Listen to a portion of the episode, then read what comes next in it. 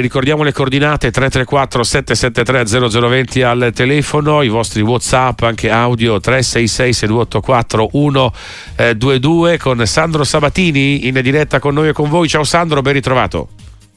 Ciao, ciao a tutti, buon, buongiorno. Buongiorno, insomma una giornata ricca eh, di spunti sicuramente da parte dei nostri amici, tra poco avremo i primi amici al telefono, intanto però un amico in particolare eh, ci chiede qualcosa sul discorso eh, di Samarzic, se davvero la Juventus ha superato il Napoli, se giunto le ha trovato l'accordo col padre, insomma eh, Samarzic ci, ci stupisce sempre Sandro, insomma non è mai banale il suo destino sul mercato.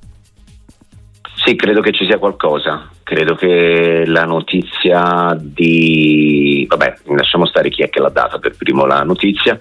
Comunque credo che ci sia un, uh, un intervento della Juventus, in particolare di Giuntoli e Manna, su Samarzic eh, con, che non trova l'accordo economico con il Napoli e credo che la Juventus stia eh, sorpassando il Napoli nella corsa a Samarzic. Quello che resta da capire se l'intenzione della Juventus non ancora concretizzata sia per prenderlo subito oppure eh, rinviare l'acquisto a fine stagione. Diciamo che Samarzic non ci fa annoiare ecco, in termini di mercato, no, dopo quello che è successo con l'Inter, addirittura aveva fatto già le no, visite mediche, quindi era, sembrava proprio veramente destinato a firmare, mm. invece poi il dietrofront e adesso eh, da un Napoli quasi, eh, quasi, accordato a una possibile svolta. Juventina, vedremo. Intanto abbiamo gli amici in diretta, eh, 334 773 0020 qui a Sportiva, Francesco da Monza, benvenuto, ciao. Sì, ciao a tutti. Eh, stavate parlando proprio di Napoli e mh, mm, appunto per me davvero è, è, un disastro, ma è un disastro non tanto di risultati quanto proprio di, eh, a livello societario, a livello di squadra. Questa è una squadra che scende in campo e non ha alcuna voglia di giocare, alcuna voglia di, di portare a casa il risultato. Nelle ultime quattro partite ha fatto zero gol, ha fatto solo un punto perché il Monza ha sbagliato un rigore, banalmente altrimenti avrebbe perso anche quella il mercato di riparazione serve a riparare, appunto lo dice la parola stessa, e non viene fatto un acquisto, a parte Mazzocchi, che non è un acquisto titolare perché va a sostituire Di Lorenzo. Io davvero non, non riesco a capire con un tesoretto superiore ai 150 milioni di euro che quest'estate ha portato a casa il nostro carissimo presidente, lo definisco carissimo perché vorrei definirlo in un altro modo, e non riesce a spendere un euro di quelli che servono perché serve un centrale difensivo come il pane, serve un centrocampista, visto che Elmas l'ha venduto ancora prima che iniziasse il mercato, Anguissa è andato in Africa. Okay, okay. E co- e come, cioè io dico come è possibile che questa squadra stia naufragando in questo modo e scusate fatemi finire e penso di non poter dire di un'assurdità nel momento in cui dico che il Napoli verrà invischiato nella vostra salvezza perché questa squadra non ha un'anima. va bene, va bene. Ok, grazie. Insomma, insomma, la salvezza mi pare un po' complicato. Comunque, Sandro, a te la palla. Eh, a te la palla, ma eh, la domanda qual è? Eh, crisi Napoli, va tutto male, il Napoli ha sbagliato tutto e addirittura il Napoli rischia di andare in B. Ora onestamente eh, no, insomma, va bene criticare, ma insomma, eh, fermiamoci un attimo alle cose reali. Eh. Il, il, Napoli non rischia di andare in B, il Napoli non ricordo a memoria una squadra con lo scudetto precipitata così, non ricordo nemmeno a memoria però una squadra con lo scudetto che il, all'indomani della vittoria tricolore eh, divorzia da allenatore, difensore centrale di riferimento e direttore sportivo e in pratica diventa la, tut, tutto, tutto, il Napoli passa sotto la, dire, la giurisdizione, la cupola, lo, la, la, l'operato di, del presidente. Ci sono questi due particolari storici che non vanno dimenticati. Ecco, eh, uno che non è mai esistito un crollo così, con lo scudetto è un'altra. I tre divorzi più importanti del, in ordine, secondo me, Spalletti, Kim e Giuntoli. In ordine di importanza i tre divorzi della, del dopo scudetto. Tutto il resto è una ricostruzione che diventa più faticosa perché è accompagnata dall'ansia, dalla delusione, dalla frustrazione, e ci sono quelle vecchie regole, de, quelle leggi di Murphy che si, che si citavano una volta, per cui quando una cosa va male eh, non ti può andare anche peggio, può andare, può anche, andare peggio. anche peggio, ecco, capito. E questa mi sembra la situazione del Napoli di adesso. Poi, secondo me, ha la mh, possibilità per riprendersi. Certo, eh, riprendersi significa comunque fare un percorso dignitoso, speriamo in Champions League, dove per me non parte assolutamente battuto con il Barcellona e, e catturare un posto in Europa, in, in, nel campionato italiano. E ho detto Europa nel senso di Europa League o anche Conference League, perché il Napoli che arriva quarto, secondo me io adesso la vedo difficile. Ecco. In diretta con Sandro Sabatini e tutti voi qui a Radio Sportiva abbiamo al 334 773 0020 Sergio che ci chiama da Monaco di Baviera. Ciao, benvenuto. Ciao ragazzi, buongiorno. Ciao. Da una ghiacciata Monaco di Baviera, eh, purtroppo. Immaginiamo, insomma, eh... faccia freddo, fa freddo anche in Italia, però insomma a Monaco sì. siamo ancora un pochino più su. Sì, sì. Ciao. Eh, no, eh, un saluto a voi, a Stando, grazie sempre per la compagnia. Eh, l'ascoltatore di prima mi ha già anticipato, io volevo fare una domanda sul Napoli e sulla situazione del Napoli, ma non mi, non mi ripeterò, Sandro ha già risposto. Eh, quindi volevo toccare un po' il tema delle, diciamo, di queste polemiche post decisioni arbitri VAR. Ultimi, nelle ultime settimane penso che ci sia Uh, mi sembra di sentire sempre più lamentele, polemiche, critiche, ci sono stati ovviamente degli errori, però eh, ovviamente nessuno ha la bacchetta magica, ma quale può essere la soluzione? Mi sembra quello che ha detto Gasperini ieri del confronto tra arbitri e baristi, diciamo, è, è un argomento mh, mm, che mi vede d'accordo, sembra sempre che ci siano delle, quasi delle, o delle paure o delle eh, dei timori da parte del, dell'arbitro di prendere decisioni o del VAR di eh, smentire l'arbitro. Ehm, Okay. Volevo parlare di questo. Va bene, grazie. va bene, grazie, un grazie. Un saluto a chi ci ascolta da Monaco di Baviera, dalla Germania. Ricordiamo, eh, Sportiva si può ascoltare anche all'estero, il nostro sito, sì. la app, insomma, sono tantissimi italiani, magari anche gli stranieri che ascoltano volentieri Radio Sportiva e ci fa piacere. Allora, cosa sul Intanto, VAR? No, in Intanto Radio Sportiva fornisce anche il meteo a cura nostra, eh, perché capito la gelida eh, Monaco eh, in Germania, ma io informo che a Monza c'è un grado, ecco. a Montecatini Terme invece i gradi sono sette, Bene, quindi si sta decisamente meglio, ma dove, dove, studiano i miei figlioli a Utrecht, che è un bel po' ah. in Olanda, meno quattro in questo momento. Hai capito? capito? Hai capito. Eh, quindi questo è un altro servizio fornito da Radio Sportiva on demand, cioè a richiesta, come a richiesta sugli arbitri. Ecco, gli arbitri, le temperature sembrano abbastanza basse, eh, tra virgolette. Guarda, io, io non, sì, temperature basse, io, io ora mi autocito, fa, fammi fa un vai, attimo vai. ogni tanto presuntuoso. Io cerco di dirlo anche attraverso i social, i miei social, il canale YouTube. Io credo che ci sia una piccola soluzione che si debba assolutamente adottare è smetterla di dire il calcio nuovo, il calcio moderno è quando non c'era il VAR, quando era fallo, non era fallo, smetterla anche di dire l'arbitro può, il VAR può intervenire solo se l'errore è chiaro ed evidente, perché non sono concetti il, definiti chiaro ed evidente. Il VAR deve intervenire quando reputa il VAR che ci sia un errore e la soluzione, l'unica soluzione, credo di essere d'accordo con Gasperini, se ho, ho capito bene quello che ha detto, è che comunque a, a ogni dubbio ci sia un confronto tra arbitro di campo e barista e non una decisione che si scontra con un'altra e che l'arbitro di campo deve accettare. Io sono più per eh, un confronto nel senso che il VAR chiama l'arbitro ieri sera di Milan-Atalanta è, se posso dirlo, mh, deprimente che all'ultimo secondo non sia andato al VAR a vedere se c'era il fallo di mano. Deprimente.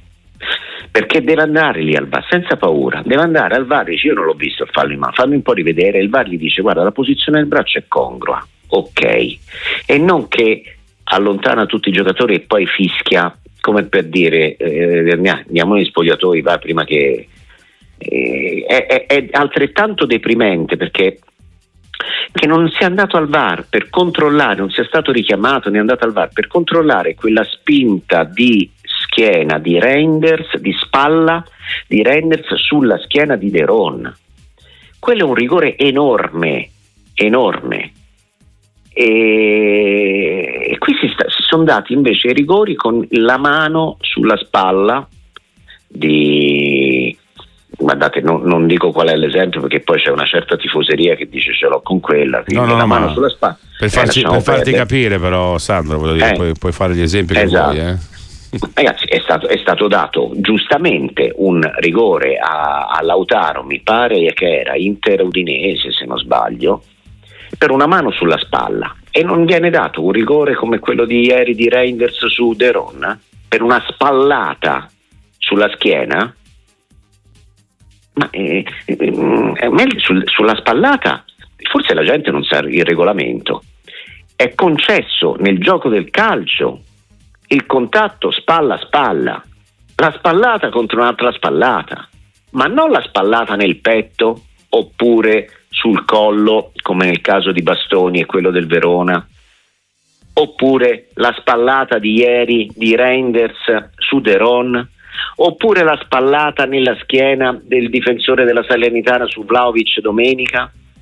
le spallate vanno punite, eh. sono poi, peggio delle gomitate. Poi la cosa grave oh. è comunque non andare eh. a rivedere certi episodi, no? Questo, questo credo che sia un po' il discorso del VAR, voglio dire, hai il VAR, sì. usalo, no? Perlomeno questo certo. è, un è, un po', la polemica e la domanda no? che tanti eh, si pongono. Intanto abbiamo un altro amico. Poi, No, prego, prego. Prima, prego dell'altro, prima, dell'altro, amico, veloce, veloce, anche qui, siccome sui social, capito, io mi do da fare, mi batto per certe cose. Tutti dicono il challenge, compreso il presidente no, della Lega Casini, l'altra settimana disse il challenge richiesto dagli allenatori. Fate, andate di più al VAR, date agli allenatori tutte e due l'auricolare quando c'è una decisione dubbia e hanno diritto a una domanda. Non che devono chiedere loro il challenge su un episodio che evidentemente eh, è già stato deciso dal, dall'arbitro e dal VAR e quindi convincere uno a tornare indietro già è difficile, figuriamoci convincerne due a tornare indietro. È ovviamente, un, tema, eh. un tema che rimane molto molto dibattuto. Abbiamo intanto Ilario, ci chiama da Roma, benvenuto a Sportiva, ciao. Buongiorno e oltre ai complimenti volevo porre un quesito diciamo, al vostro grande opinionista che si allontana un po' diciamo, da tutte queste polemiche che una settimana mi pare un po' eccessivo. Una domanda che va un po' su, sul tecnico, diciamo.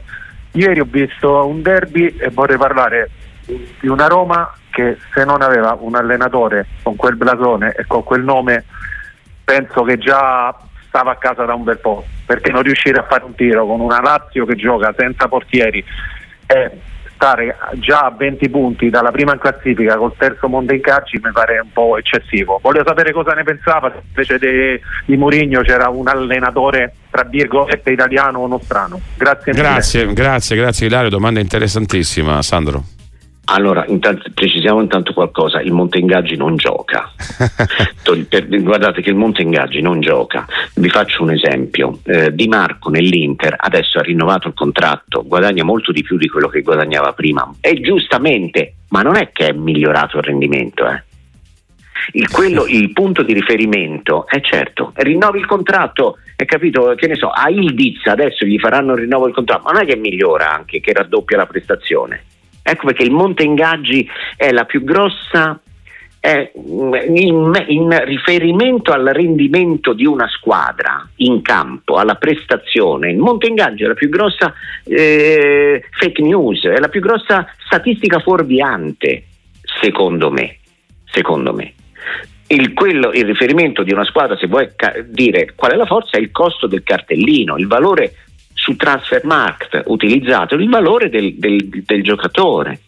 Quindi una squadra che vale 100 milioni, uno pretende che giochi meglio di una squadra che vale 10 milioni, ci mancherebbe altro, ma una squadra che vale 100 milioni e guadagna 100 milioni non, non, non, è che gioca diverso, non è che deve giocare meglio di una squadra che vale 100 milioni lo stesso ma guadagnano tutti poco.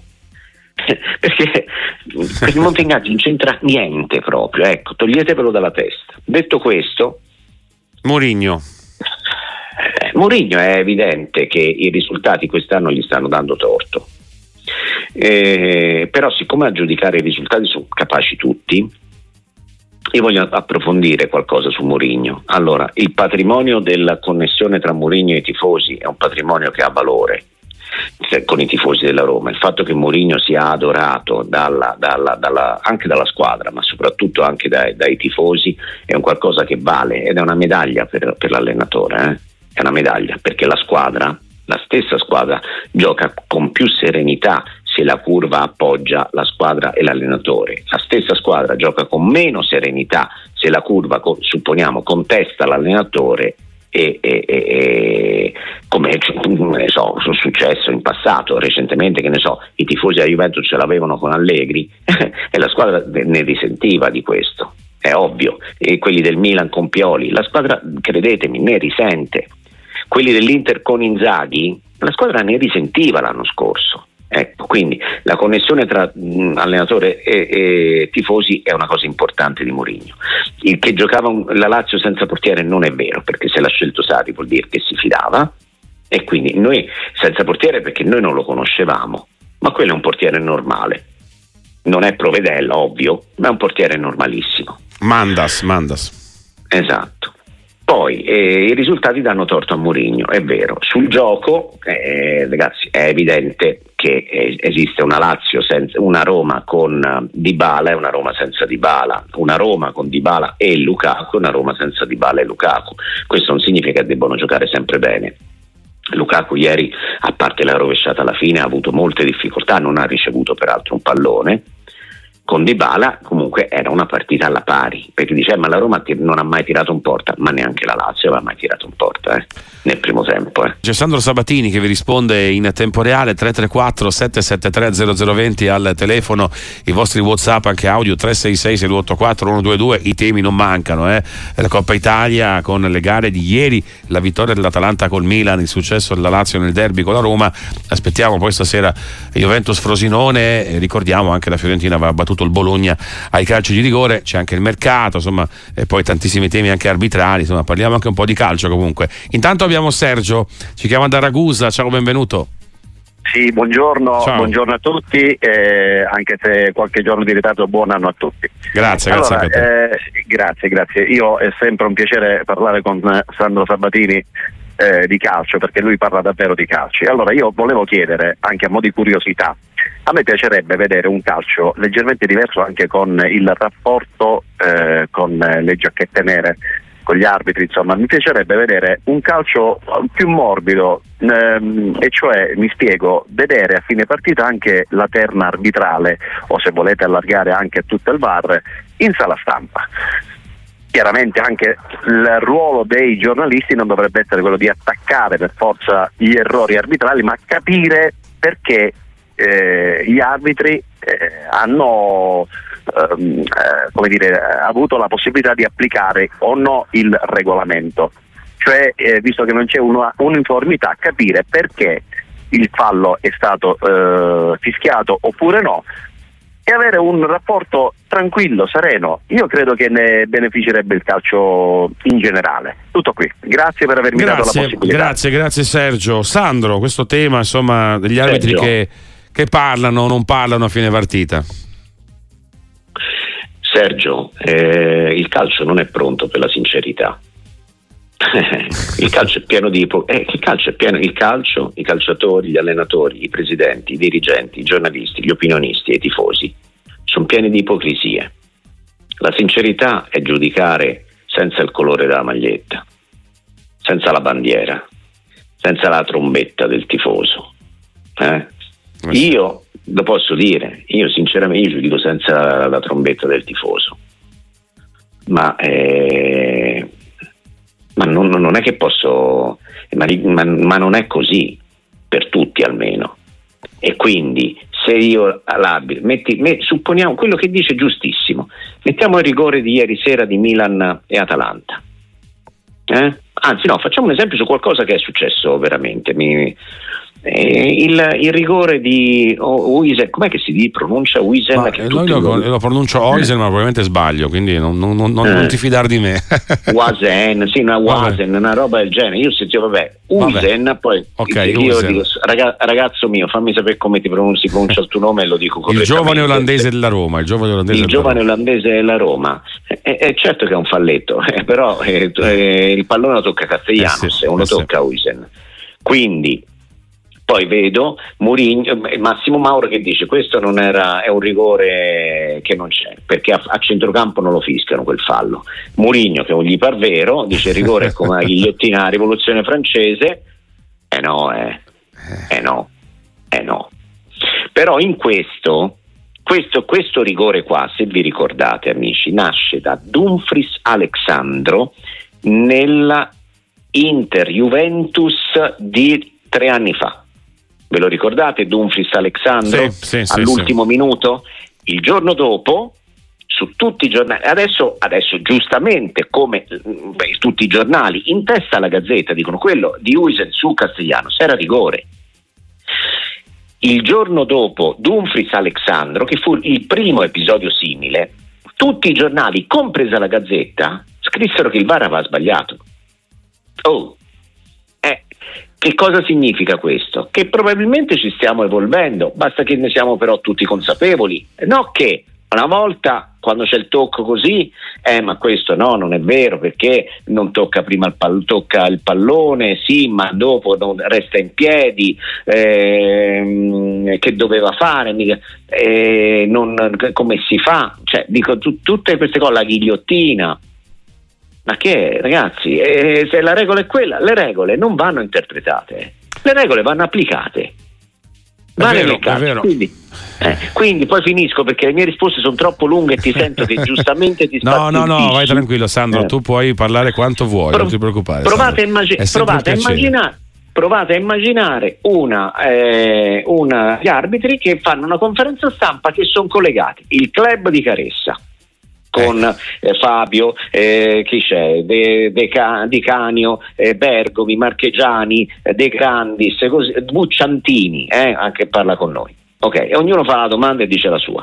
Poi pressing con me, Zazzaroni, Trevisani, Biasin, Ordine, eh, Mauro, Panucci, Ravanelli e i conduttori anche eh, Callegari e Labertini.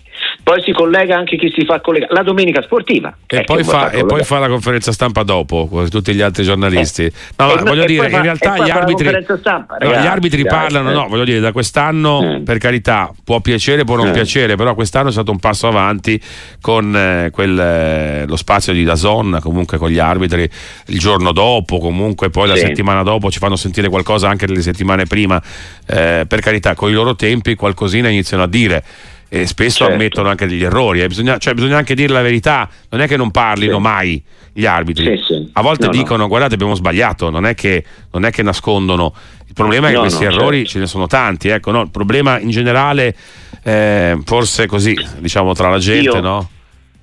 Io glielo dico, anche domani c'è la conferenza stampa a, a, a, a Coverciano, sì a Coverciano di Rocchi. Secondo me Rocchi sta facendo un ottimo lavoro, io lo dico perché secondo me sta facendo un ottimo lavoro, c'è solo un passaggio che secondo me, eh, secondo me Rocchi deve mettere in pratica. Ormai, siccome si arbitra in due, arbitrate in due anche nel momento in cui vi confrontate No che c'è la decisione nel campo e lui era vicino, quindi ha già deciso, perché poi viene smentita questa cosa. Oppure la decisione sull'Alvar col fallo di mano di ieri, del, che per me era giusta la decisione, eh, ma per tutti andatela comunque a, a vedere assieme al monitor, vedetela assieme, è meglio. Invece ti restano queste sensazioni di arbitri che anziché in collaborazione, quello in campo e quello al VAR, a volte sembrano un po' in competizione. Eh? Comunque, buon lavoro. Posso dire, concludere dicendo una cosa: buon lavoro agli arbitri. Eh sì, buon lavoro. Buon lavoro agli arbitri. Buon perché, lavoro perché è molto difficile, comunque, sempre. Perché eh. sbagliano, sì, e alcuni non sono probabilmente all'altezza. Ragazzi, ma non va bene nulla. E quando allora dici fate la conferenza stampa, sì, e poi che ti resta? Che pensi che sono come le decisioni del football americano, del rugby o del basket che prendi una decisione la guardi al monitor e poi dopo tutti, stanno, tutti vanno, gli va bene, è così. Non è così il calcio, almeno in Italia. E almeno in Italia il calcio non è pronto per la sincerità e c'è tanta ipocrisia in chi lo commenta anche il calcio. In diretta con altri amici 334 773 0020 qui a Sportiva abbiamo con Sandro Sabatini Massimiliano da Catania, ciao benvenuto. Buongiorno Sportiva, grazie e buongiorno al dottor Sandro Sabatini che io una volta dissi che seguo ovunque e confermo, lo seguo ovunque in tutti i social. Anche sotto casa, no? Speriamo di no, eh? speriamo di no. Eh, avevo una domanda per il dottor Sabatini facendo prima una piccola premessa. Secondo me gli arbitri sono scarsi. Io non sono per la malafede, io sono per la scarsezza arbitrale. Sono scarsi.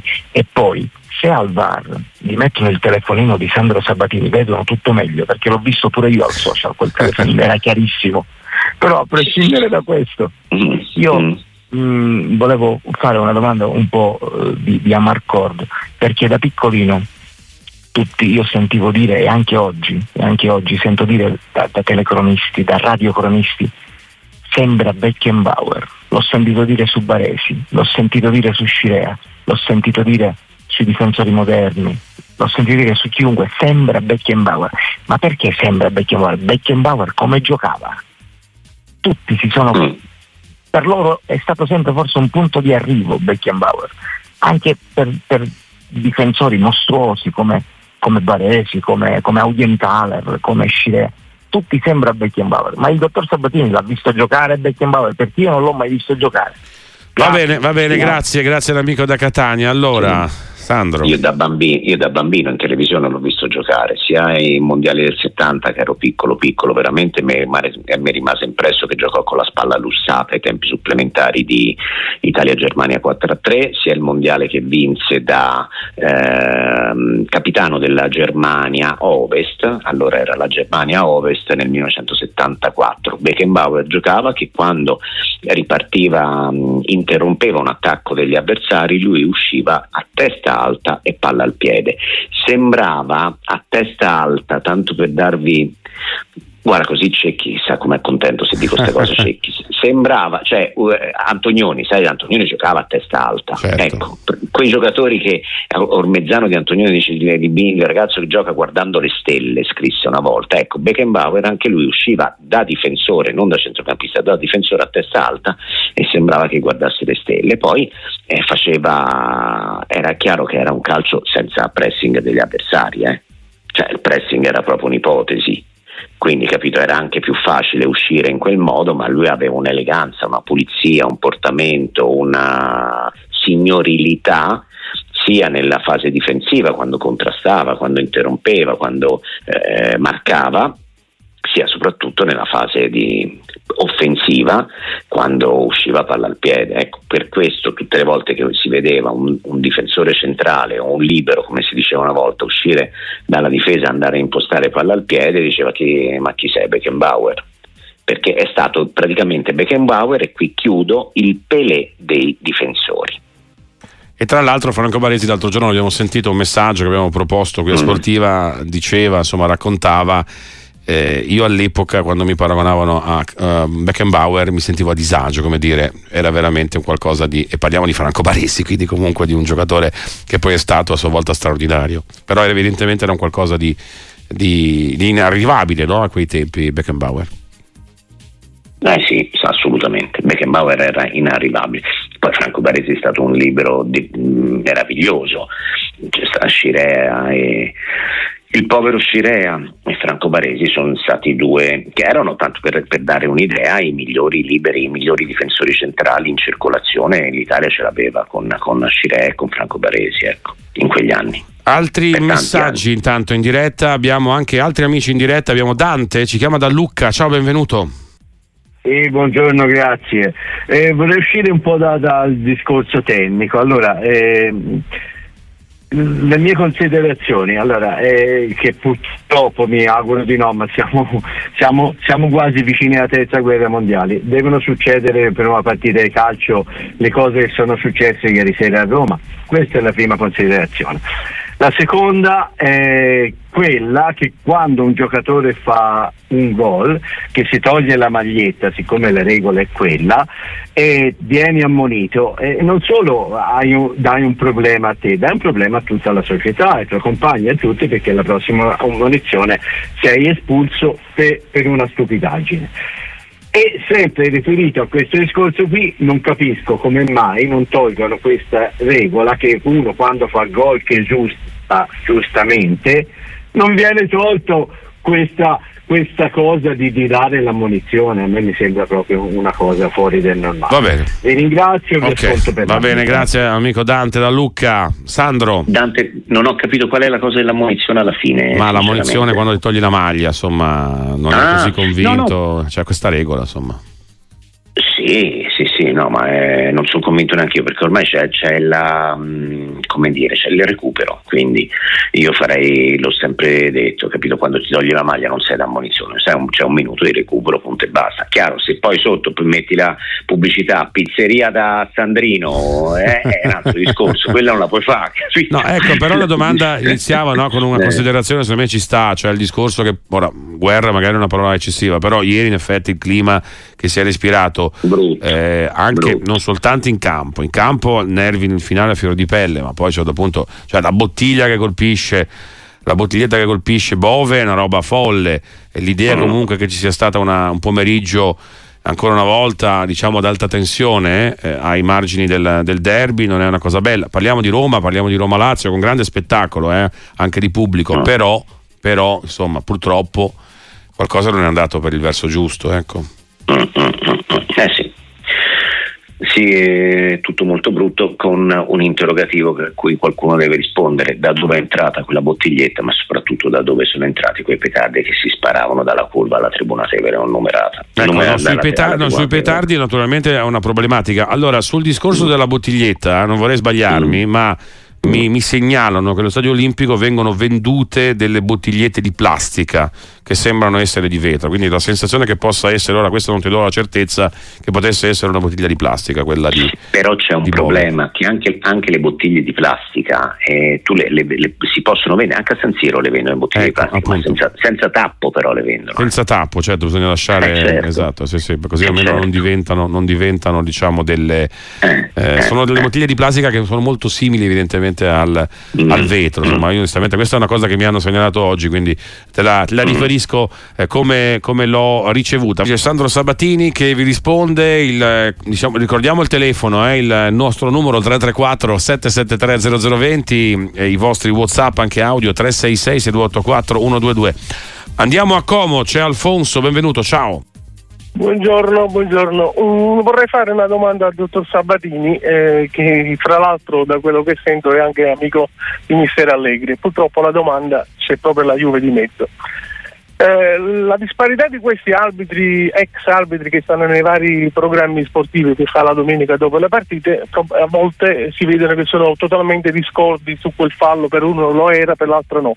Ma quello che mi ha fatto pensare questa settimana, ma è proprio una cosa ridicola secondo me, è lo stesso arbitro che su due eh, falli uguali ha dato due interpretazioni diverse, poi dopo gli italiani, noi, diciamo, si divide dal complotto. Marelli, di Zan, sul fallo di espulsione di Mazzocchi del Napoli è intervenuto eh, dicendo sì, il cartellino rosso diretto, l'arbitro addirittura aveva sbagliato che aveva dato giallo, richiamato al VAR e diceva che appunto era rosso, ma era rosso veramente, lo ammetto anch'io che sono tifoso del Napoli ed è giusto.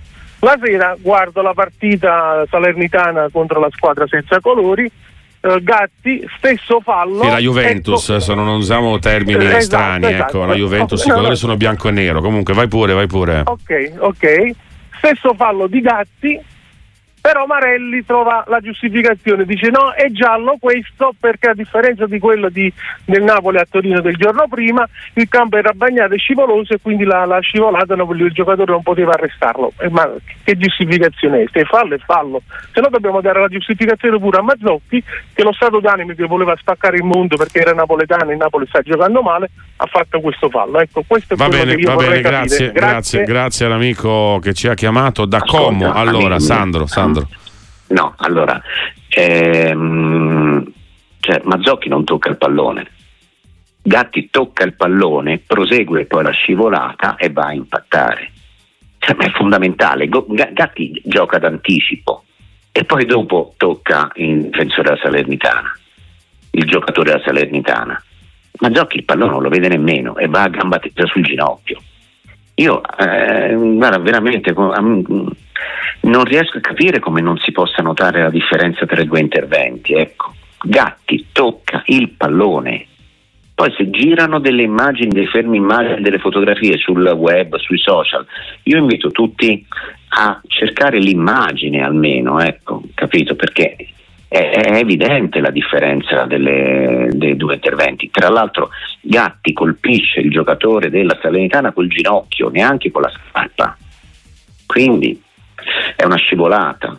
Poi fammi fare una battuta, perché io i tifosi napoletani a me stanno simpaticissimi capito? Però quando dicono la squadra Eh. senza colori, eh, bianco e nero sono due Ma colori, certo, non è che bianco certo. e nero non sono colori, il rosso, il giallo, il verde e No, l'azzurro sono non, colori. non piaceva eh. neanche a me questo passaggio perché ci vuole sempre rispetto nei confronti eh, delle altre No, società, delle altre squadre. Cioè, poi si può criticare, si può essere tifosi del Napoli e magari non essere tifosi della Juve, però insomma la Juve va. la Ju- tutte le No. squadre vanno trattate con rispetto, eh, insomma, voglio dire. Ma poi tecnicamente il bianco e il nero sono due colori. capito? certo che sono due colori. Sono due co- la squadra non colorata. No, ma un'altra cosa che mi fa impazzire, Sandro, guarda, quando sento parlare, Eh. no?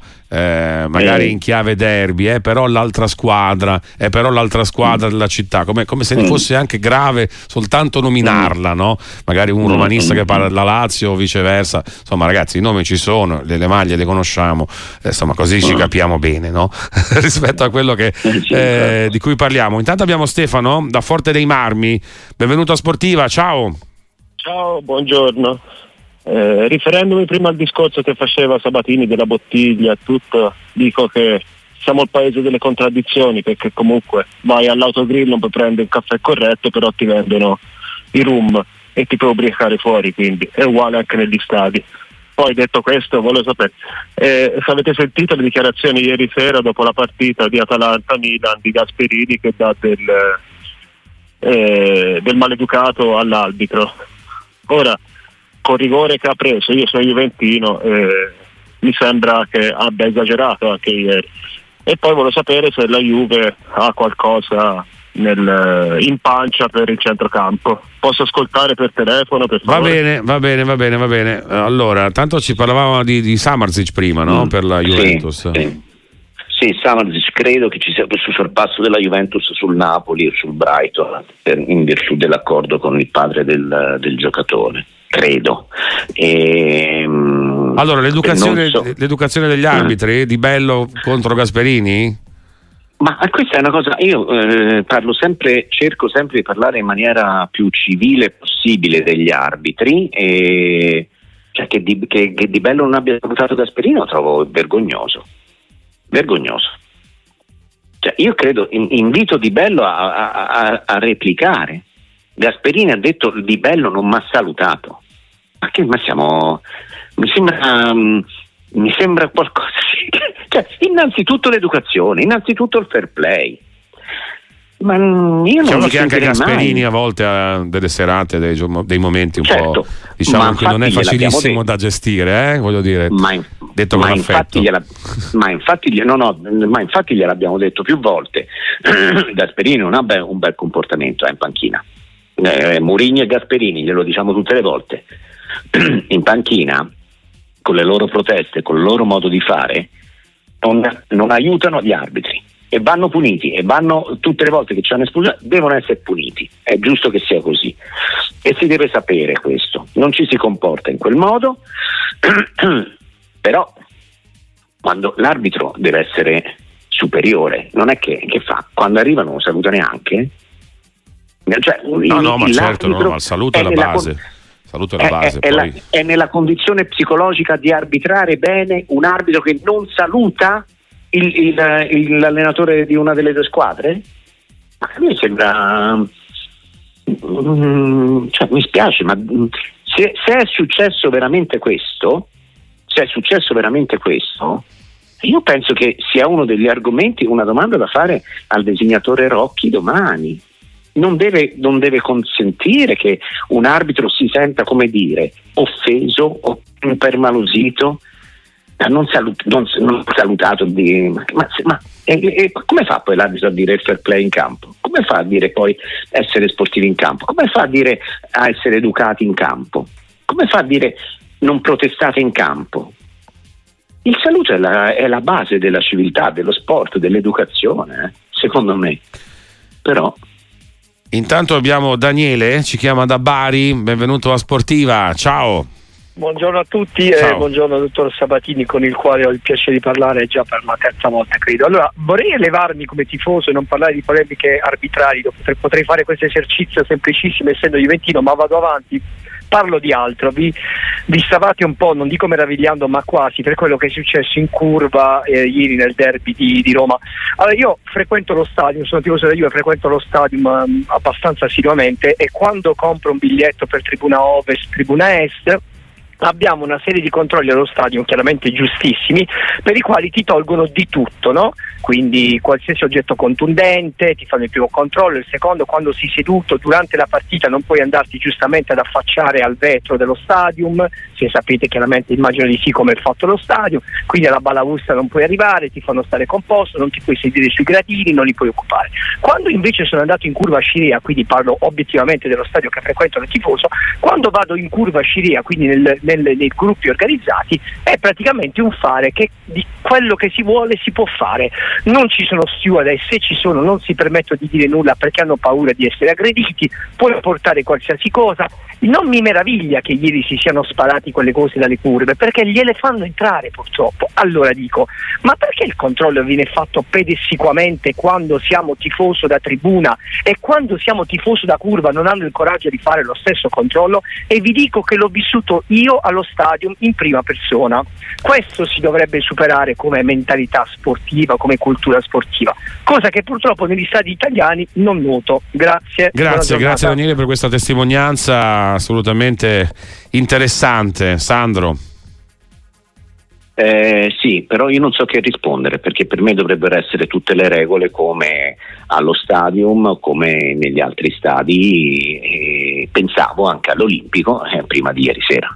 Ecco, sinceramente, quindi i controlli devono essere uguali. I controlli sono come la legge e come le regole, devono certo. essere uguali per tutti, capito? E quindi non ho trovato veramente, sono rimasto esterefatto a vedere quello che è successo all'Olimpico, per fortuna senza gravi conseguenze. Ecco, per fortuna. Sandro, c'è una notizia dall'altro che è rimbalzata questa mattina purtroppo sulle mm. agenzie di, di, tutto il mondo perché l'annuncio è arrivato mm. da Sven Goran Eriksson. Sven Goran Eriksson ha annunciato di avere un cancro e tra l'altro quello che ha detto il tecnico, che ricordiamo lo scudetto della Lazio, ma ha allenato anche la Roma, la Fiorentina, la Sampdoria, il Benfica, ricorderai la finale contro il Milan, il famoso gol di Rijkaard, ha dichiarato insomma, di essere anche in una situazione di salute complicata con forse un anno di vita davanti a sé. Queste le sue dichiarazioni drammatiche. Poi naturalmente speriamo che si possa essere sbagliato eh, per insomma che possa avere una più lunga eh, vita davanti a sé. Ecco però degli amici ti chiedono proprio di, di, di Ericsson un commento a questa notizia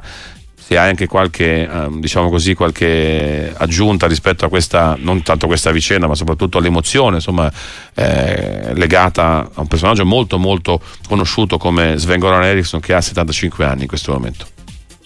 Allora, eh, su, sull'annuncio sulle condizioni eh, cliniche io non so che dire, mi sembra che mm, trapeli una serenità da parte di Sven Goran Eriksson che nei confronti di questa sua serenità composta, eh, anche rassegnata se vogliamo, eh, non si possa altro che provare affetto nei suoi confronti. Chi è stato Sven Goran Eriksson Facciamo così, per i trofei, i titoli, le squadre allenate, i giocatori lanciati, c'è Wikipedia e c'è Google e c'è il web e quindi ognuno se lo può cercare, chi non se lo ricorda. Io l'unico contributo che posso dare è un contributo un minimo personale. Io una volta, quando quando con i giocatori delle squadre si poteva parlare, mi ricordo che una volta sfruttai un passaggio dalla Malpensa o da un aeroporto in una macchina con, con anche Ancelotti, c'era, gli chiesi un passaggio, praticamente allora, chiacchierando dei tempi della Roma, gli dissi come erano gli allenatori così e lui mi disse poi capirete alla fine perché lo racconto, dice guarda i, i, gli allenatori li vedi nelle vittorie ma soprattutto come reagiscono nelle sconfitte, gli allenatori migliori sono quelli che sanno gestire la sconfitta in maniera più serena, distaccata e impassibile. E in questo Lidolm ed Ericsson, capito? Io credo che Ancelotti, anche se non l'ha mai detto, la gestione della sconfitta, la sua serenità in panchina anche dopo, l'abbia presa proprio da Sven Goran Eriksson, la cui serenità e la cui anche signorilità. Il famoso, il famoso Roma Lecce, no? per esempio, è forse Sì. una delle partite più Sì. iconiche. Poi Sì, insomma, sì, lo vinto con la Lazio, poi certo. Sì, sì, sì, quello, oddio, era meglio se non ricordavi quella, quella partita lì, però va bene. Io credo che ecco, questa comunque signorilità e questa eh, serenità nell'accettare i verdetti, Ericsson l'abbia testimoniata anche nell'annuncio di ieri, con un'unica speranza che si sia sbagliato e che possa guarire. Ecco. In certe situazioni poi augurare anche che viva il più a lungo possibile. Certo. L'importante è che non soffra, ecco, se deve vivere il più a lungo possibile. Eh, Sarebbe molto bello se fosse una diagnosi sbagliata, ecco, ma questo magari è solo un, un sogno. Grazie davvero, grazie davvero Sandro Sabatini e a presto qui a Sportiva. Ciao. Ciao, Sandro, buona Ciao giornata, tutti, buon ciao, lavoro. ciao. ciao.